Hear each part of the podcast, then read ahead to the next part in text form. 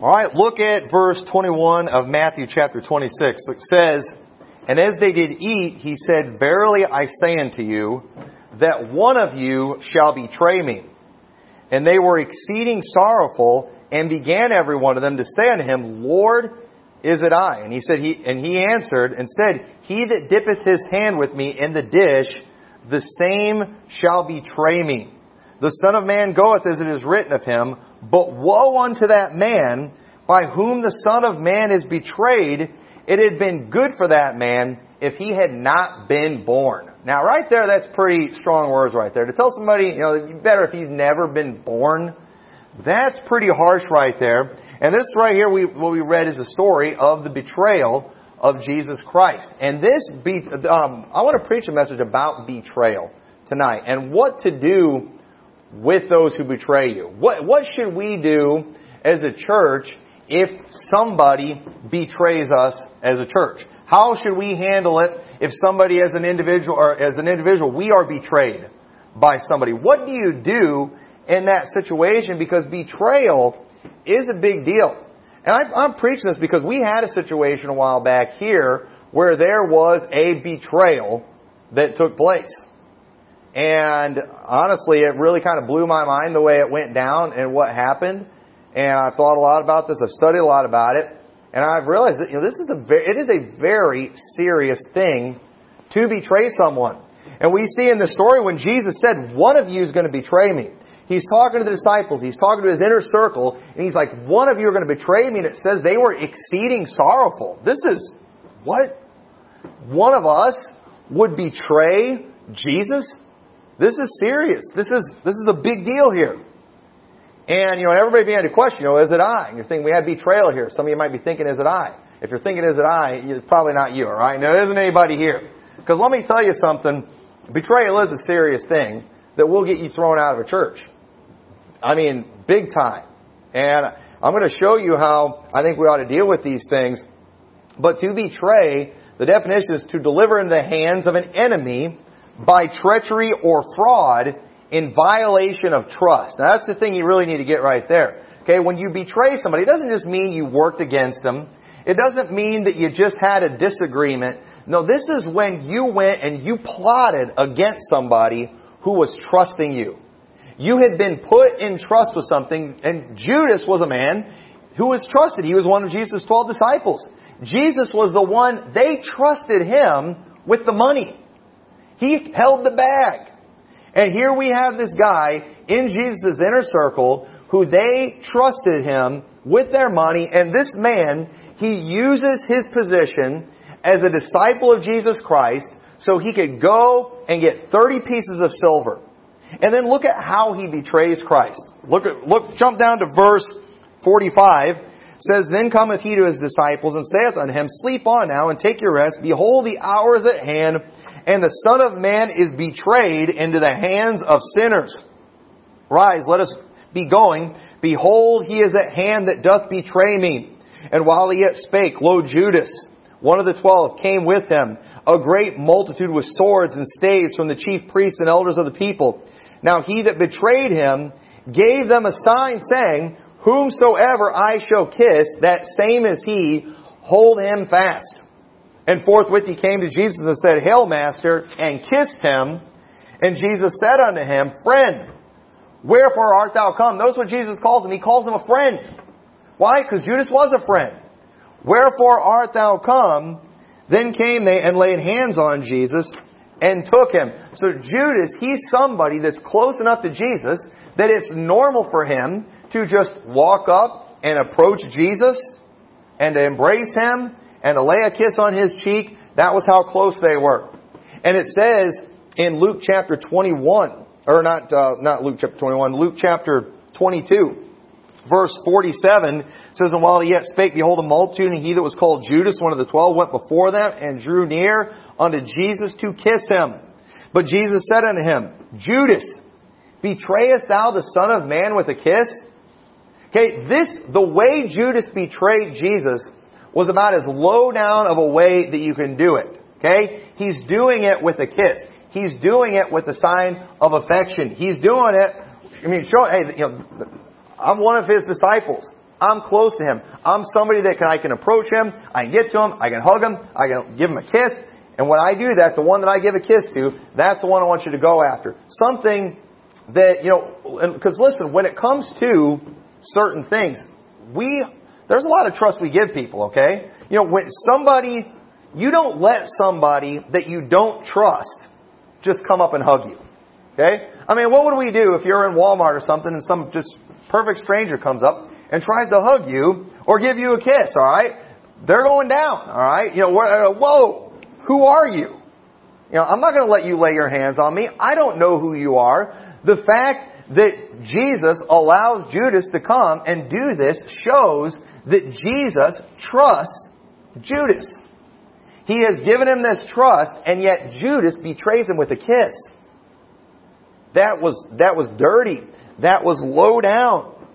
And in the Bible, I, I, I found 41 verses where it talked about betrayal. 37 of those verses are references to Judas betraying Jesus. Most of the time in the Bible, when you see betrayal, it's almost always talking about Judas betraying Jesus. And I think that's clearly the greatest example of a betrayal in the Bible. And we'll see a lot of examples of that. But there are four other times. Three of those times are all from the Olivet Discourse in Matthew, uh, Mark, and Luke. And it talks about Matthew 24:10, and many shall be offended and shall betray one another and hate one another. This is talking about the tribulation. Betrayal is going to be a big thing. Mark 13:12. Now the brother shall betray the brother to death. Okay, why does it mention that? Because you trust your brother, don't you? A brother is someone that you trust. A brother is someone that you think that you can count on. And when a brother would turn on you and turn you over to the authorities, it says, children shall rise up against the parents and shall cause them to be put to death. Luke 21, 16. And ye shall be betrayed both by parents and brethren and kinsfolk and friends, and some of you shall they cause to be put to death. See, betrayal can only happen when you're close to someone. Betrayal can only happen when it's with somebody that you have given trust to. Somebody that you have been a friend to. Someone that you have loved. That's the only way that you can be, that you can betray somebody. And betrayal is a very, very serious offense. And why is that? Why is betrayal such a big deal? It, well, turn over to 1 Chronicles uh, chapter 12. All right, 1 Chronicles chapter 12. We're going to go back to this passage later and look a little deeper into it. But I, I want to, I want you to notice something here. Because like I said, betrayal is not in the Bible. This is the one other time we see the word in the Bible. We see examples of betrayal in the Bible, but you, you don't see the word. But look what it says in 1 Chronicle, uh, Chronicles, chapter 12 and verse 16. It says, And there came uh, of the children of Benjamin and Judah to the hold unto David. And David went out to meet them and answered and said unto them, if ye be come peaceably unto me to help me, mine heart shall be knit unto you. But if ye come to betray me to mine enemies, seeing there is no wrong in mine hands, the God of our fathers look thereupon and rebuke it. Then the Spirit came upon Amasai, who was chief of the captains, and he said, Thine are we, David, and on thy side, thou son of Jesse, peace, peace be unto thee, and peace be to thine helpers, for thy God helpeth thee. Then David received them and made them captains of the band. So in this story, we've got David, who he's on the run from Saul. He's in a very vulnerable position. He's somewhere where he needs help. And here comes some people along. They're saying, hey, we want to help you, David. We're here for you. But David does not know these men. David, but David yet needs them. Hey, I could use these men's help. I need these guys but David doesn't know them. And if David trusts these men and they're bad, he's left himself wide open. Okay? And so, but if he doesn't trust them, he's missing out on some help he could use. So David here, he's in a situation like, you know what, what do I do? I'm vulnerable. I need these men. Lord, if these are, men are about to betray me, Lord, rebuke it. In other words, let it be seen. Show it. And then the Spirit comes upon him, Amasai and he says, hey, he says, peace, peace. These guys are on our side. We can count on these guys. And so David ended up receiving them. Thankfully, God revealed it to David that he could count on these men that they weren't there to betray him. But David realized that, hey, I'm in a, I'm in a tough spot right here. And you know what? Betrayal is a serious offense because often in life we find ourselves in a vulnerable position. We see throughout the Bible examples of nations and people that God was angry at because they took advantage of people. They took advantage of situations. I, I think it was the Edomites who hurt Israel when they were weak, when they were beat down. They showed no mercy. They were cruel and God cursed them forever because of that. God hates that kind of thing. And let me tell you something in, when it comes to church, when it comes to the house of God, you need to understand that one of the things that we just, we have to do, there's really no way around this, is we are very vulnerable here. Okay? You know one thing, you know what we don't do in this church when people come here? We don't do background checks on you. We don't go and make you fill out a long form giving us all this information and social security number and, and, you know, and then giving references so we can go calling up all these people to find out, hey, you know, what do we got here? You know, we, you know, we don't go, you know, when people come to our church, we don't ask them, hey, are you an infiltrator? You know, are you some sodomite just trying to mess people? We, we don't do that. And you know what? I don't want to do that. I don't want to do that. I don't think we should do that. But here's, here's the thing. We do, we, we kind of, we're opening ourselves up, aren't we? Remember the story in the Bible where Hezekiah allowed these men to come through and they showed him all the treasures and it turns out these were bad guys. And they never forgot about all those treasures Hezekiah showed, and years later they came back and they took those things. Well, you know what? How do we know when people visit this church, they're not here just casing the joint? Because they're planning on robbing the place. You know, we don't know. You know, how do we know it's not some guy coming here just hoping to take advantage of the women? Or how do we know somebody's not coming here just, you know, trying to, you know, just wanting to infiltrate, wanting to spread false doctrine? We don't know. And, but what do we do? What do we do? We put ourselves out there. We make ourselves vulnerable. We put ourselves in a position where it's very possible that we could get hurt. And we do that because, you know, we don't want to be scaring people off with background checks and things. And you know what? Maybe sometimes, sometimes maybe people have stuff in their past. They've gotten right with God. They're ashamed of those things. We don't want to be bringing up those things and throwing them in your face. We don't, I don't want to do that, okay? I don't want to know about everything you did in your past. I determined not to know anything among you save Jesus Christ and Him crucified. But at the same time, at the same time, I don't want our church to get hurt either. So, you know, my prayer is, hey, when we let people in here, you know, Lord, if this is a bad guy, if this is somebody that would betray us, somebody that would try to hurt us, Lord, rebuke it. Lord, reveal it. Let us know who these are. And we, because we've got to understand, you know, freedom in many ways makes us vulnerable, doesn't it? I'm glad we have the Second Amendment. I'm glad people have the right to keep and bear arms. But you know what? It's physically possible for any of you to just shoot me. I'm, I'm just trusting that you're going to keep the law. You know, we're all for conceal and carry here. We don't, we don't have a no, you know, gun sign. We don't want to advertise to the criminals that we're a bunch of sitting ducks.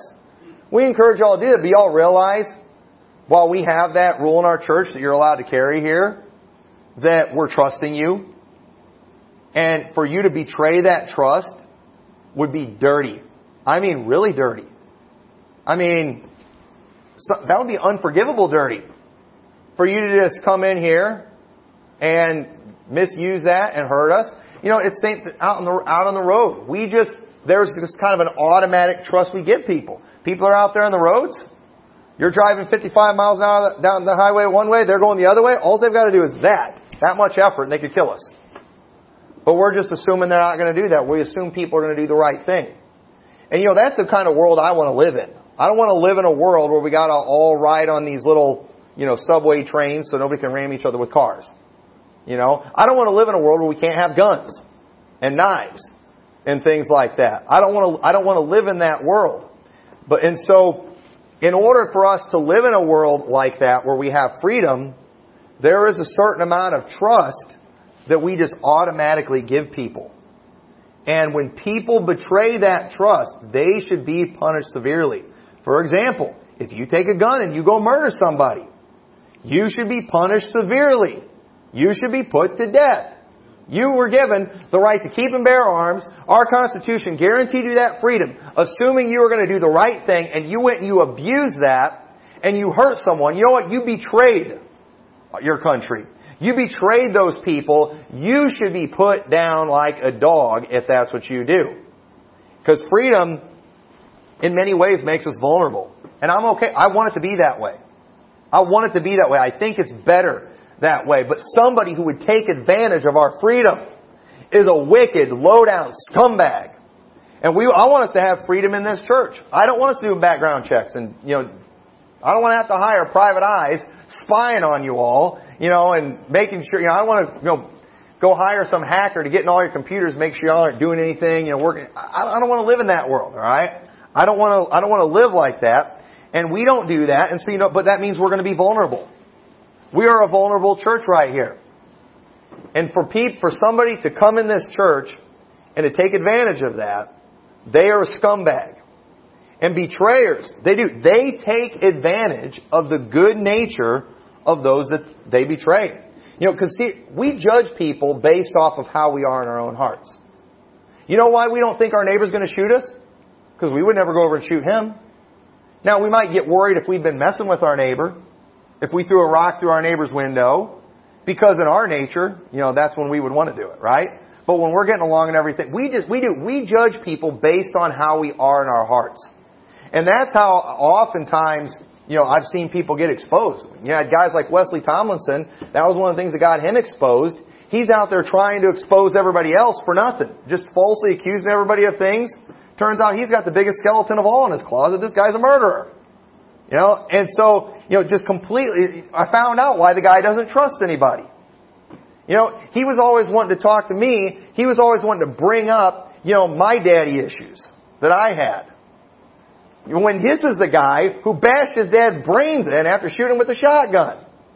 You know, what in the world? It, it all made sense. We judge people based on how we are in our hearts. And you know why we just, we give people the benefit of the doubt around here? Because we would never do anything. We would never hurt somebody. We wouldn't betray somebody. We wouldn't take advantage of people like that. And we think I would never betray a friend, therefore my friend would never betray me. But you know what? a person who would betray, they, they take advantage of that. Hey, you know what? I just got this trust. I was given this privilege. They, they gave me this information. And meaning, we trusted you. Meaning, we counted on you, and you went and you used that. And you, I mean, it, that's sick. That is some sick, sick stuff. That's a wicked, low down person. I mean, I think most cases a betrayer is a reprobate. I think Judas clearly was a reprobate. Jesus called him the son of perdition. He said it would be better for him that he was never born. He didn't say, oh, we just need to pray he gets saved. He said, no, it's better he'd never been born. You know why? Because Judas is in hell today. And Jesus, and Jesus didn't say it'd be great if he got saved. It wasn't going to happen. Anyone who could betray Jesus the way Judas did is a reprobate. And I don't think, it, and obviously none of us have ever been betrayed or ever will be betrayed at the level Jesus was. I think that was the most extreme form of betrayal that there ever was, for sure. But there are, uh, you know, lower levels of it that we that we can, um, you know, experience. But betrayal does. Betrayal robs innocent people of liberty. Why is it that we're always, you know, our liberties are under attack and being threatened? Because of the dirtbags out there that take advantage of that liberty. Those dirtbags that are out there that will take their guns and go shoot up places and kill innocent people. And because of that, everybody's like, no, we can't trust anybody. But the truth is, most people are fine. Most people are good. But whenever people start doing that, that's when you ought to start, you know, getting a little more strict. You know, if we're constantly having infiltrator after infiltrator come through this church, and betrayal after betrayal, I don't know, I might get a little crazy and start doing background checks, alright? I have no intention of doing that. I hope it never happens, but I could probably driven to that point if enough junk happened. And so, how should we handle it when one betrays us? Because not all betrayals are equal. And really, the more trust you're given, the greater the betrayal is. And so, the way I kind of want to illustrate this when it comes to how to deal with it, alright? Now, this is my own system I came up with, alright? Okay? And I think we're allowed to do that. You know, we're supposed to judge some things. So I have come up with basically, there's three levels of betrayal. All right? There's a level one, that's the least problem. There's a level one betrayal, a level two, and a level three. Okay?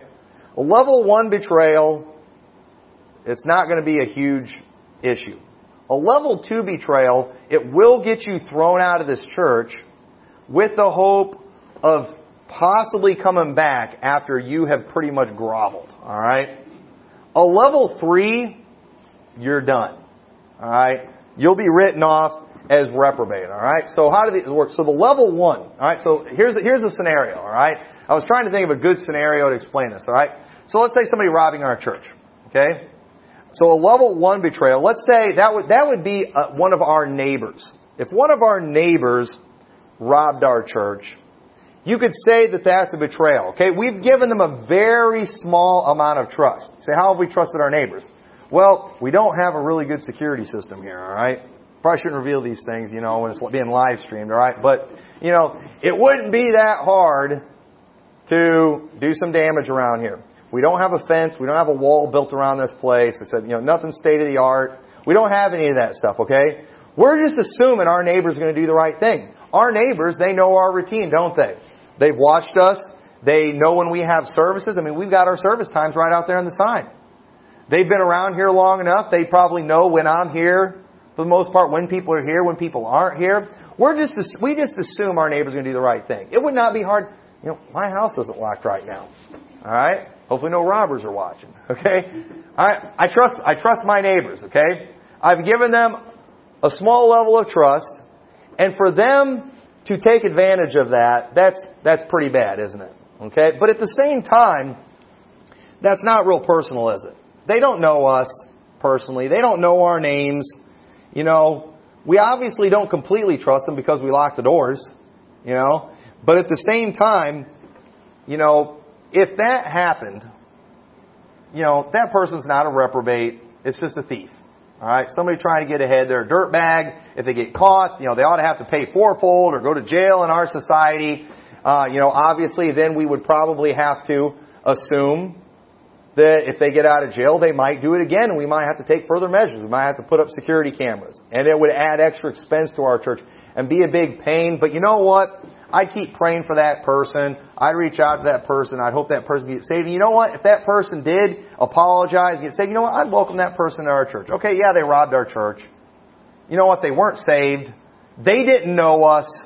Did you know? Did you know that stealing? It is kind of a, a natural thing to want to steal when it comes to our sin nature. Isn't it kind of a natural sin nature to want to take something that's not yours? And if you don't think so, then how come you know, kids do it from a very young age. They try to take things away from their brothers and sisters. You know, sneak things that aren't theirs. All right. How many of you have ever had a kid before? You don't have to raise your hand.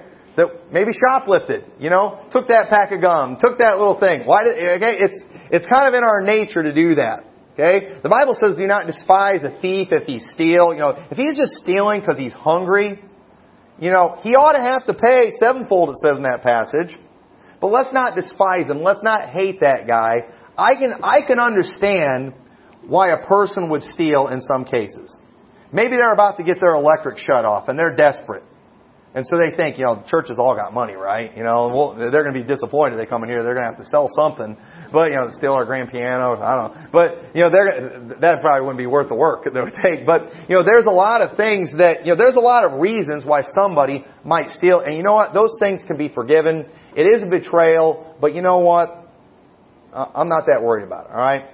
But let's say somebody robs our church who's visited our church. Okay?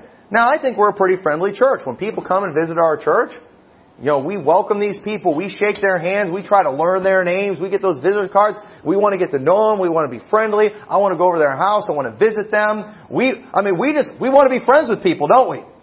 And somebody, for somebody to come into this church with the intention of stealing. They're coming here not because they're thinking about, you know, they're looking for a church. They're coming to case the joint. All right, you know, let's see where they take the money, you know, after the offering, you know, let, you know, where, where how, what's the layout of the place, you know, does it look like they're, you know, what kind of stuff do they have around here that we could steal? That's pretty dirty, all right? You know, if I stole, all right, if I got tempted to steal, I'm, I'm going to go to a stranger's house first. Okay? It would bother my conscience too much to steal from people that I knew. Okay? And you know, I would, for me, it would be really hard for me to go into a church, get to know the people, have them be all nice to me, and then me rob the place. Alright? That's pretty bad. I would, that right there, that's a level two. Now somebody that would do that, that's a real, that's a real dirtbag right there.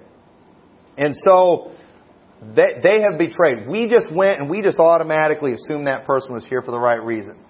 We were friendly to those people. We loved them. We wanted to find out if they were saved because we want to make sure they're on their way to heaven. And if they are on their way to heaven, then hey, they're a brother and sister, and we want to treat them like a brother and sister. We want them to become a part of this church family. It's just how we are. It's automatic. And for someone to betray that, that's a big deal.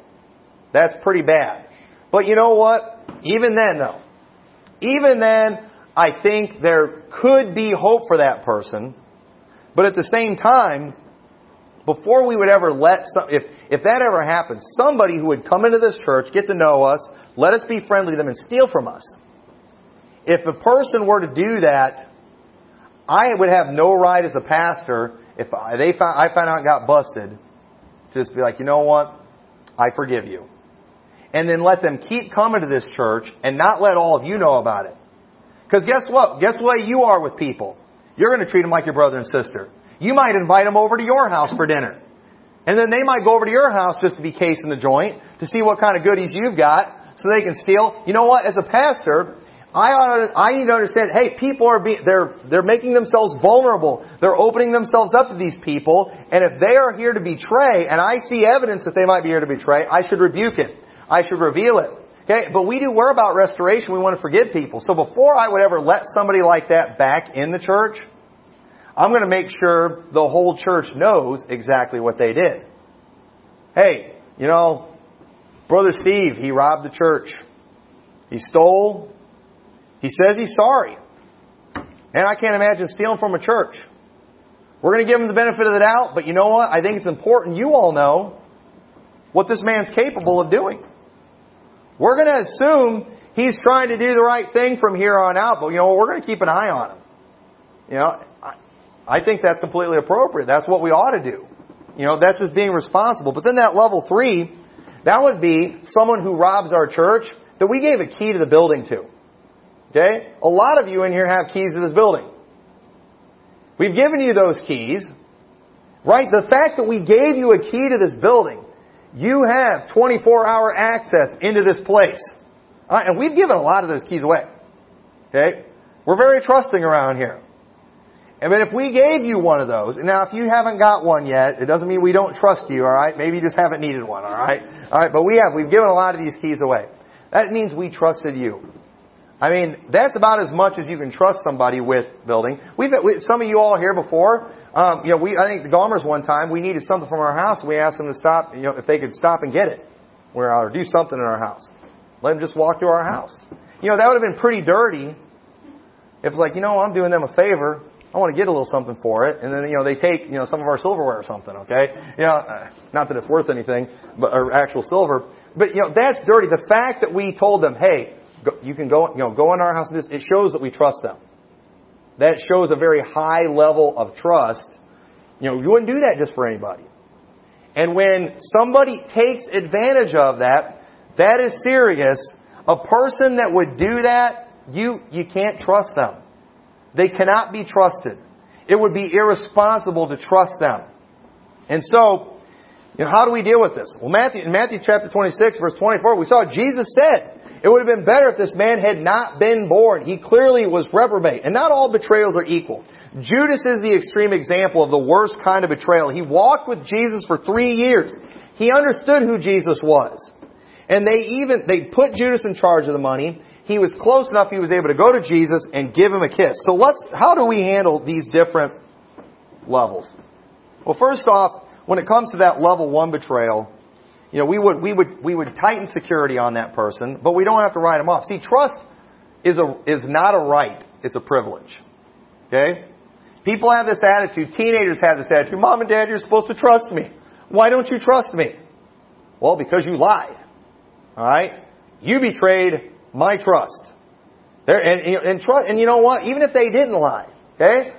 My, you know, my boys, they've been honest, and you know, Tommy's got a driver's license now, but that doesn't mean I'm going to let him go drive out to California. Well, Dad, you should trust me.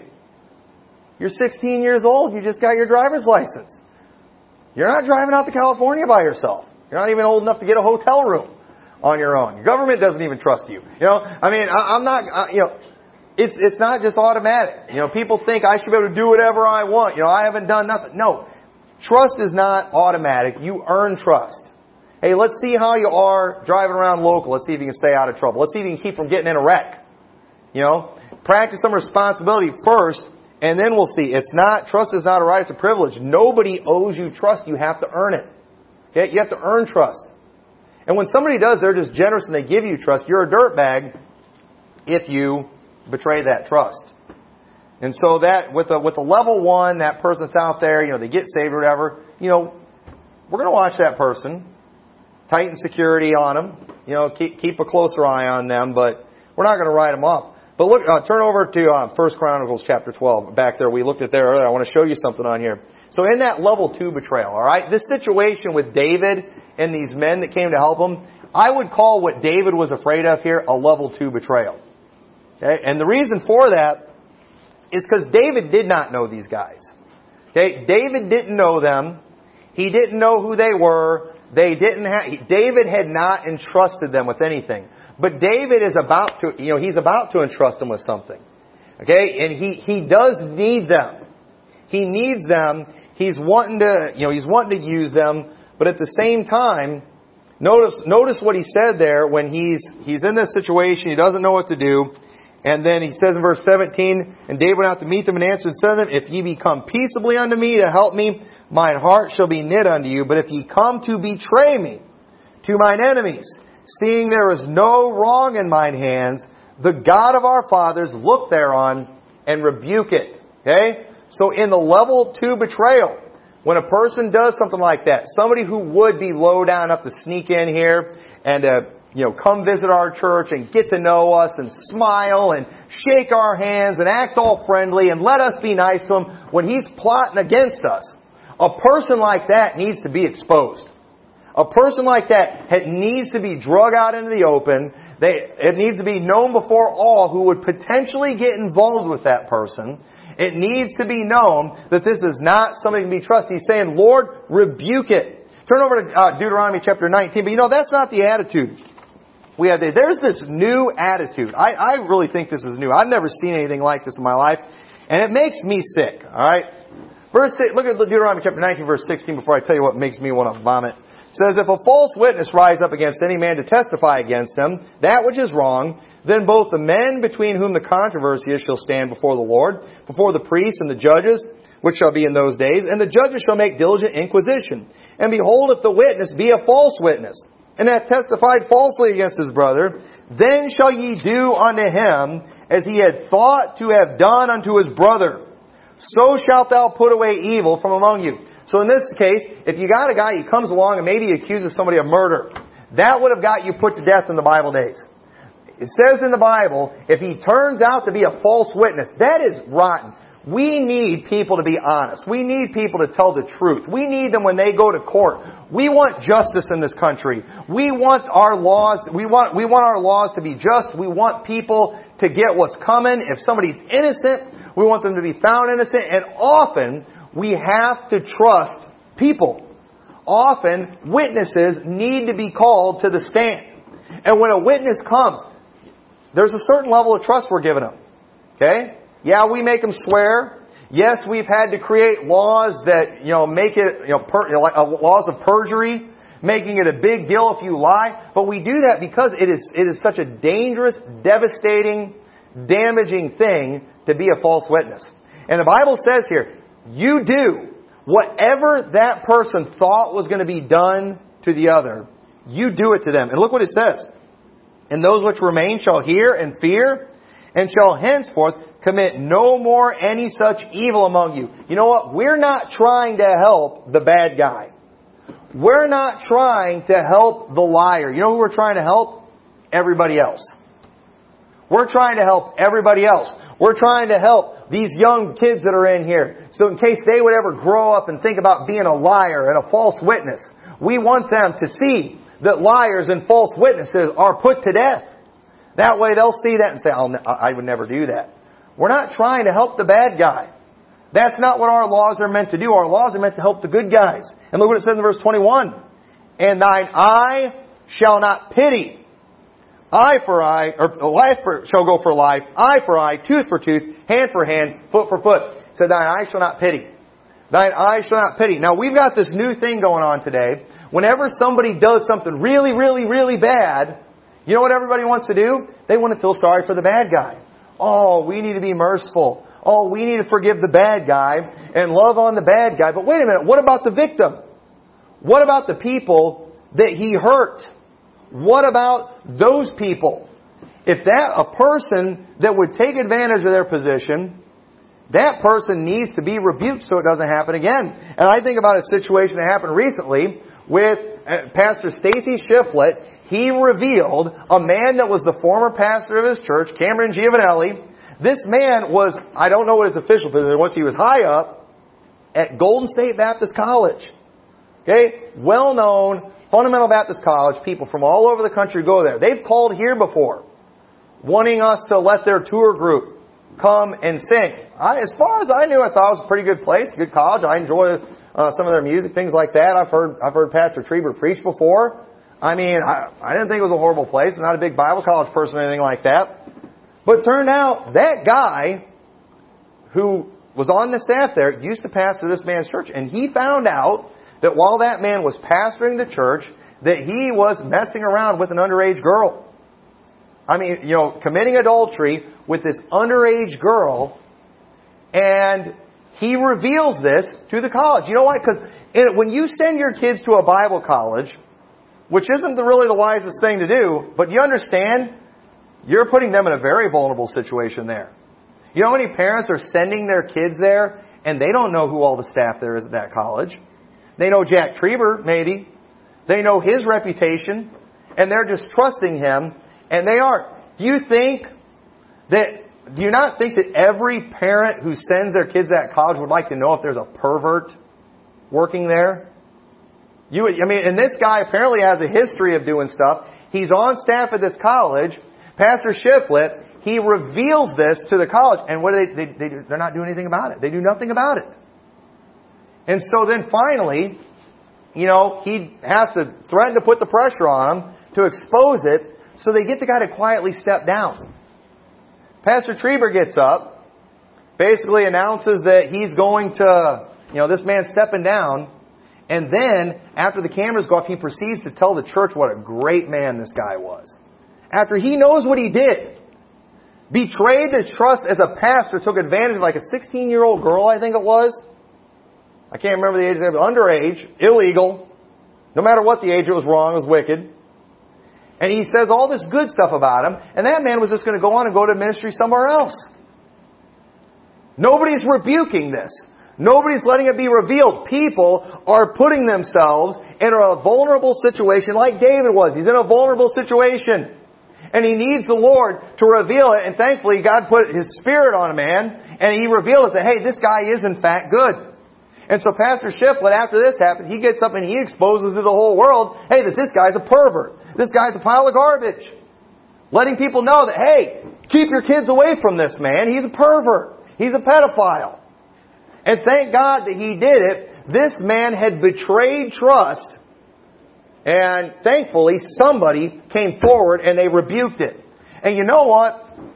There's a bunch of idiot pastors that are out there and they are attacking Pastor Shiflett for doing that. Oh, you had no business doing that, you know. And then you've got these other just bleeding heart piles of garbage. Oh, we should just be praying for him, you know. He that hath no sin cast the first stone. I mean, all that kind of foolishness. Hey, what about the young lady that he took advantage of? You know, I mean, who knows what else this man has done? You say, well, we don't know what else this man has done. Well, hey, if he was willing to do that, there's no telling what else he was willing to do. And I'll say a little more about that in a little bit. But we do, we've got this twisted mentality. We've got this attitude that we want to show just how loving and forgiving we are. So we put it all on the bad guy that takes advantage of people. The Bible says, thine eye shall not pity him. Was talking about that false witness. You do what, what had been done to the person that he lied about. And if that means put him to death, you put him to death. You don't let your eye pity him. And we didn't see these guys out there. I mean, my wife saw it. Two guys, known, publicly known that have been in scandals. Well, I don't know anything about cover-ups in the Baptist world. When she told me that, I'm telling you, man, I, I was I was ready to make a video. I was like, I was like, are you kidding me? Yeah, you know who a lot of these people are that are sticking up for the pervert? Other perverts. That's who, that's who does that. And we've got the, and everybody wants to act like they're just so forgiven because they're wanting to forgive the bad guy. Listen, there are some things that a normal person cannot do. And betrayal, it's very deep. Now, Cameron Giovanelli did a level three betrayal. There's no doubt about it. He did a level three betrayal. That man needs to be written off and needs to be done for. And wait, what church did he end up going to? Wasn't it that, wasn't it that church where that other guy's a pervert? Didn't they send him there? Or was that somebody else? I don't want to say if I'm getting it wrong. I think he got sent to another pervert's church. I could be wrong about that. So, uh, you know, strike that from the record. I didn't say the name, but anyway. Uh, but, you know, it is, thankfully somebody revealed that, that situation. People need to know. Hey, if there's somebody out there that's betraying people, others need to know. If we have somebody that comes into this church and they betray, they deceive, they take advantage, you know what? And I find out they're going to another church, if I want to call that pastor up and warn him, say, hey, this guy's a Judas. That's the right thing for me to do. I should do that. That's an appropriate thing to do to call it out. This person's taking advantage of people. And we do. We all, we want to be giving. We want to help people. We want to be good to others. But you know, we also, we don't need to shoot ourselves in the foot either. We don't want to be taken advantage of. And often, people, because they don't want to judge, they just, they back off. They don't do anything. And our, our acceptance of these people can often cause others to trust them. See, there might be somebody, maybe somebody in this church, you know, I know that it can't be trusted, so I, I, I watch them. I keep them at arm's length. But here's the problem. If they are somebody that's a true Judas, okay, you might see me being friends with them and what appears to be trusting them, and so now you think you can trust them too. And now I've set you up. You know, now you're going to be in trouble because you think, well, Pastor Tommy seems to trust him. Yeah, no, I don't. I don't trust him any farther than I can throw him. Well, thanks for letting me know. You know, you, you got, you got, I got, I need to let you know. It's kind of like, you know, Joe Biden. How many seen those videos of Joe Biden just groping on those little girls and things? Just so disturbing. So disturbing. And it was Jeff Sessions. How many seen the video of Jeff Sessions? He's got his little granddaughter there, and Joe Biden started going for her, and he just like pulls her away. You know, when I saw that video, I was like, well, good for Jeff Sessions, not letting that dirty old man put his hands on his little granddaughter. But at the same time, how does he know he's a pervert? How did, how did he know what Joe Biden was getting ready to do? You know why? Because there's a lot of scumbags over there. And they watch it. They see all the dirty, filthy stuff these animals are doing. And it's okay for Joe Biden to do it to other people's grandkids, but not his grandkid. And I'm thinking, Jeff Sessions knows he's a pervert. Why isn't he saying something about it? This man's the vice president. Most people, yeah, my, I'd love for my granddaughter to get her picture taken with the vice president. You know, surely he, you know, he wouldn't be a pervert. Well, yeah, actually he is. And apparently people know about it, people in high places, and they're not saying anything about it. Shame on them. Shame on them for not revealing the truth. Shame on them for not letting people know that that person is dangerous when they know it for a fact and they are not willing to share it. That's bad, folks. That is a, that is a big deal. And we do, we, our silence can send a message of approval. And as a pastor, I have no right to allow someone who has betrayed the trust of people in this church to come in here without warning people. If it is that level two person, all right, hey, we want to be generous. We want to get a good, warm, fuzzy feeling. We want to give this person a chance, all right? But you know what? I need to let you all in on it. I need to let you all know what's going on. That, hey, I, I think it, I personally think it's probably safe. But you need to understand there is a risk here. This person's got a, this person's got a bad history. And you all need to know about it. You know, ladies, you might not want to leave your purses laying around. You know, these guys, you know, they're known for stealing wallets and things like that, you know. Oh, we shouldn't hold their past against them. Oh, so I should just let you get set up to be robbed. You know, that, that's how we are now. We're more worried about the thief than the victims. That is the new American way, and it makes me sick. Leadership has a responsibility to protect the vulnerable. And it is, it's a greater crime when, it's a greater crime when people who are in positions of trust take advantage of people. Okay? And, that, and, that, and our laws show that. Pastors can get in a lot of trouble because it's a position of trust. People looking at it and think, man, he's a pastor. I should be able to respect him. All these people are going to his church. They obviously all, you know, they all trust him. You know, police officers, there are certain things that they do, they will get in bigger trouble. Why? Because they are in a position of trust. We've given these guys a badge. We've given these guys a gun. We've given them certain authority. We've given them tasers and all these things. And we expect them to use them in a lawful way. And we do. We see that uniform. We see that badge. We understand what it represents. And when they go out and they take advantage of that trust, let me tell you, those guys ought to get in big, big trouble. Real big trouble. Because they have betrayed trust. Betrayal is huge.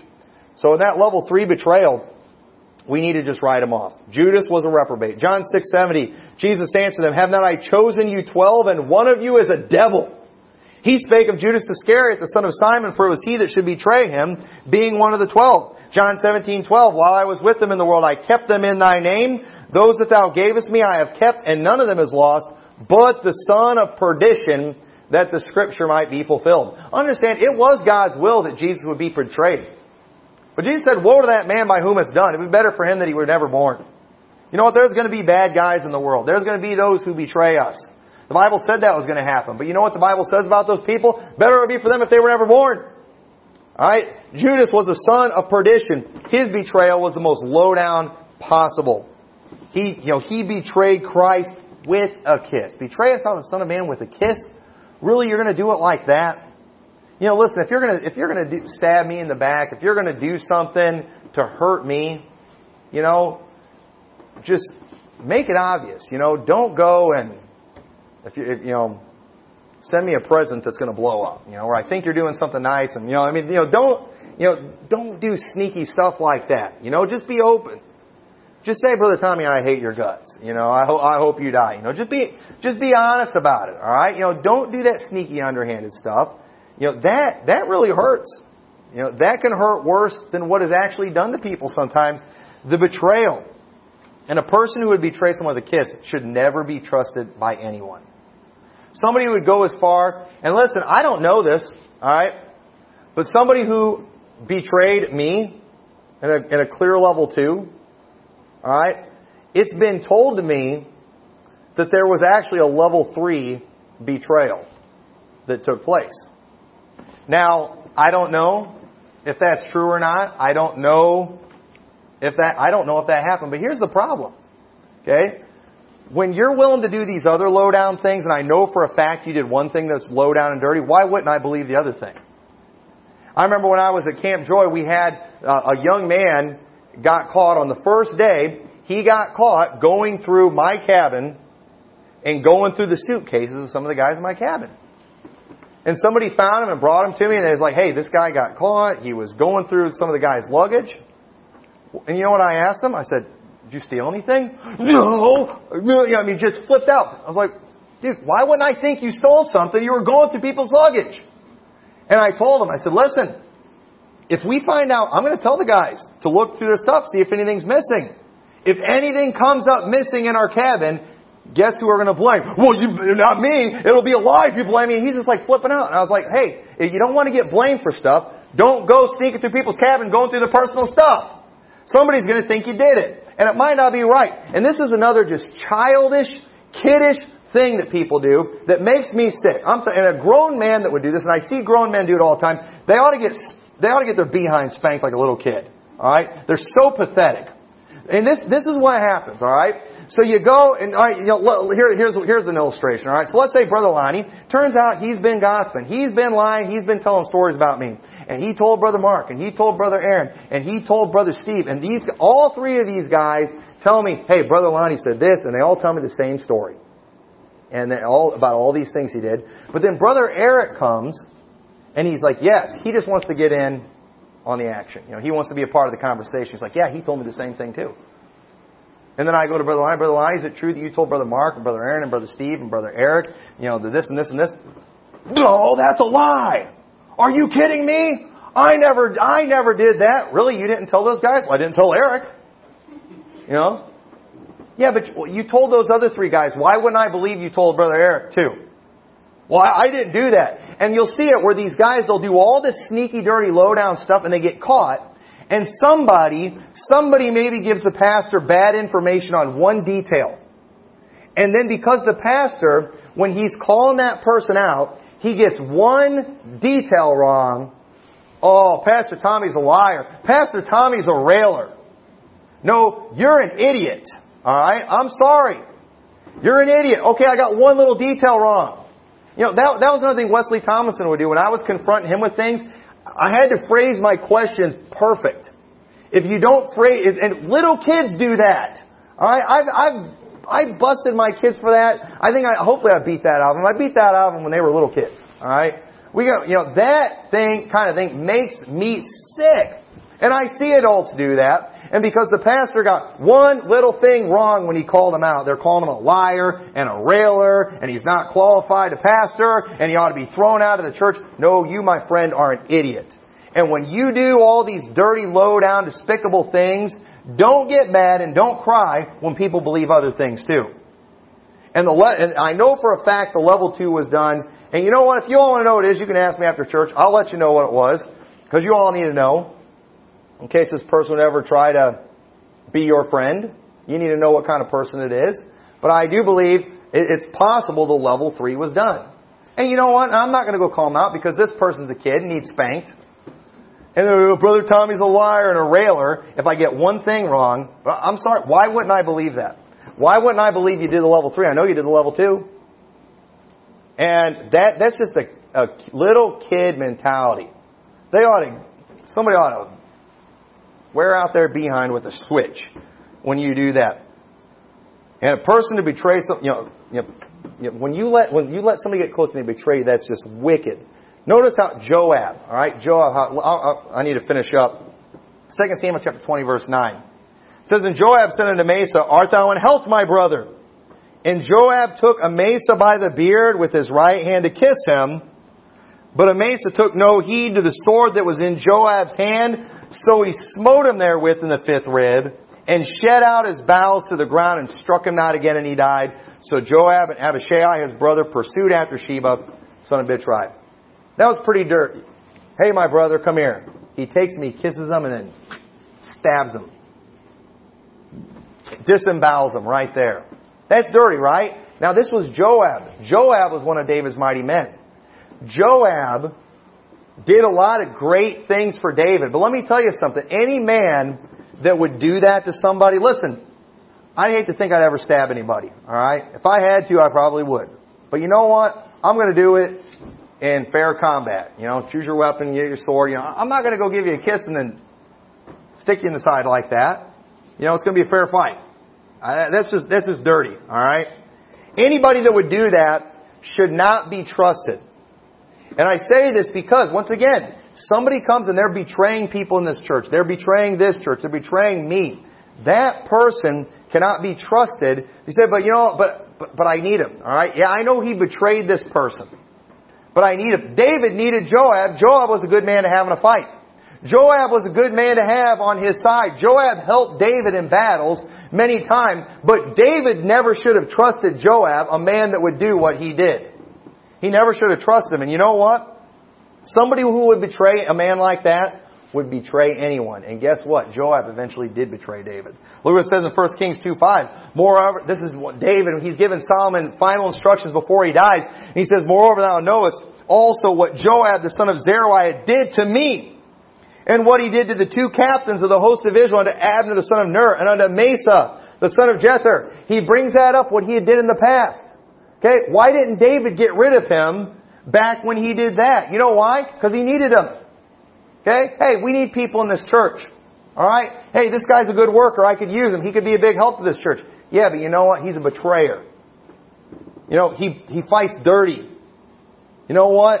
I, even though it might benefit me, I have no right as a pastor to just overlook that and let that go. David let it go, and eventually, I said a person would do that would do it to anybody. And eventually he did it to David. It says uh, in verse 26, it says, Do therefore according to thy wisdom, and let not his forehead go down to the grave in peace. He's saying, kill him. You need, you need to put him down. David should have done that a long time ago. David should have done after what he did to Amasa, but you know what? He needed him. Well, I don't want to cause problems in my kingdom right now. Yeah, I know, I know I probably ought to expose this person in the church, but I don't want to cause problems in the church. They've got a lot of friends. Sorry, that's your job, Pastor. You need to deal with these things. You need to let people know what's going on. And Joab, he did a lot of things that helped David after he killed Amasa, but David compromised because he was useful in war, and it came back to haunt him. And people, you know, people use the excuse, oh, you ought to forgive. Because what about Peter? All right, what about Peter? Peter denied Jesus three times, didn't he? Jesus forgave Peter. There is a massive difference between a denial and a betrayal. Peter did not plot to do what he did. Peter just did what he, Peter did not do what he did to hurt Jesus. He did what he did to save his own skin. Once again, that's kind of a natural thing. It's wrong. He shouldn't have been that way. But that is kind of a natural thing to just want to save your own skin. Okay? And he felt really bad about it too. You know, he went out and wept bitterly after he did it. He had a moment of weakness. He did not plan on that. That night, that very night, he's like, I would never do that. Judas had already plotted what he was going to do to Jesus. Okay? There, there's a huge difference between just denying someone, letting someone down, and betraying someone. Okay? Uh, if you were to go out, if one of you men were to go out and you know commit adultery or something like that, that would be that that would be sad. Uh, that would hurt.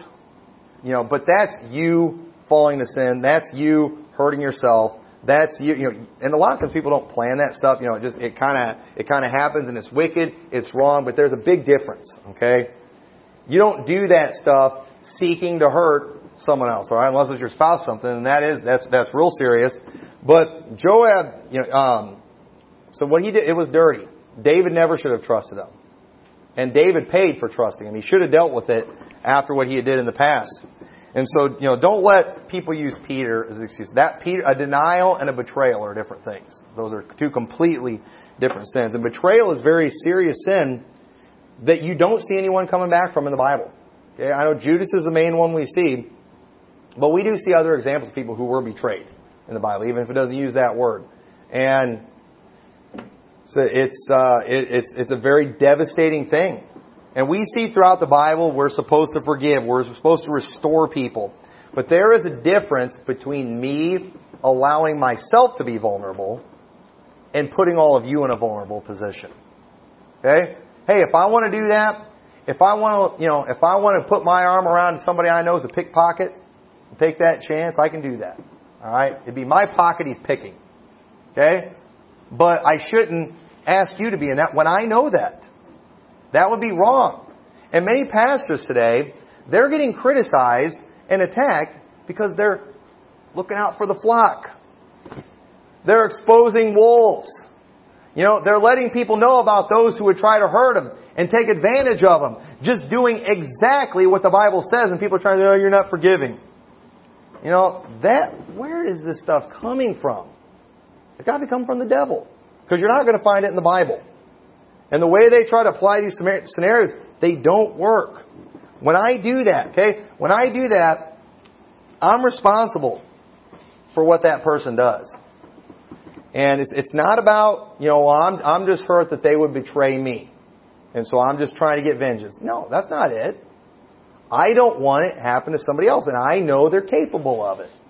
I know they're very likely to do it. I would be, you know, negligent in my duties if I were not to say something about that. Betrayal is a very serious offense, and you need to understand that too. If somebody trusts you, if it's where you work, maybe they've trusted you with things. Don't you dare take advantage of that. Don't you dare go and use that information that you have to pull off some heist or something like that. Don't do that. That is wicked. You ought to do some serious time for something like that. If somebody trusts you, you know what you need to do? You, you ought to let that humble you. You ought to be thankful for that. You ought to say, you know what, I would never do anything to betray that trust. These people are counting on me. These people have made themselves vulnerable. They're trusting me. They're letting me, you know, be their friend and they hardly even know me.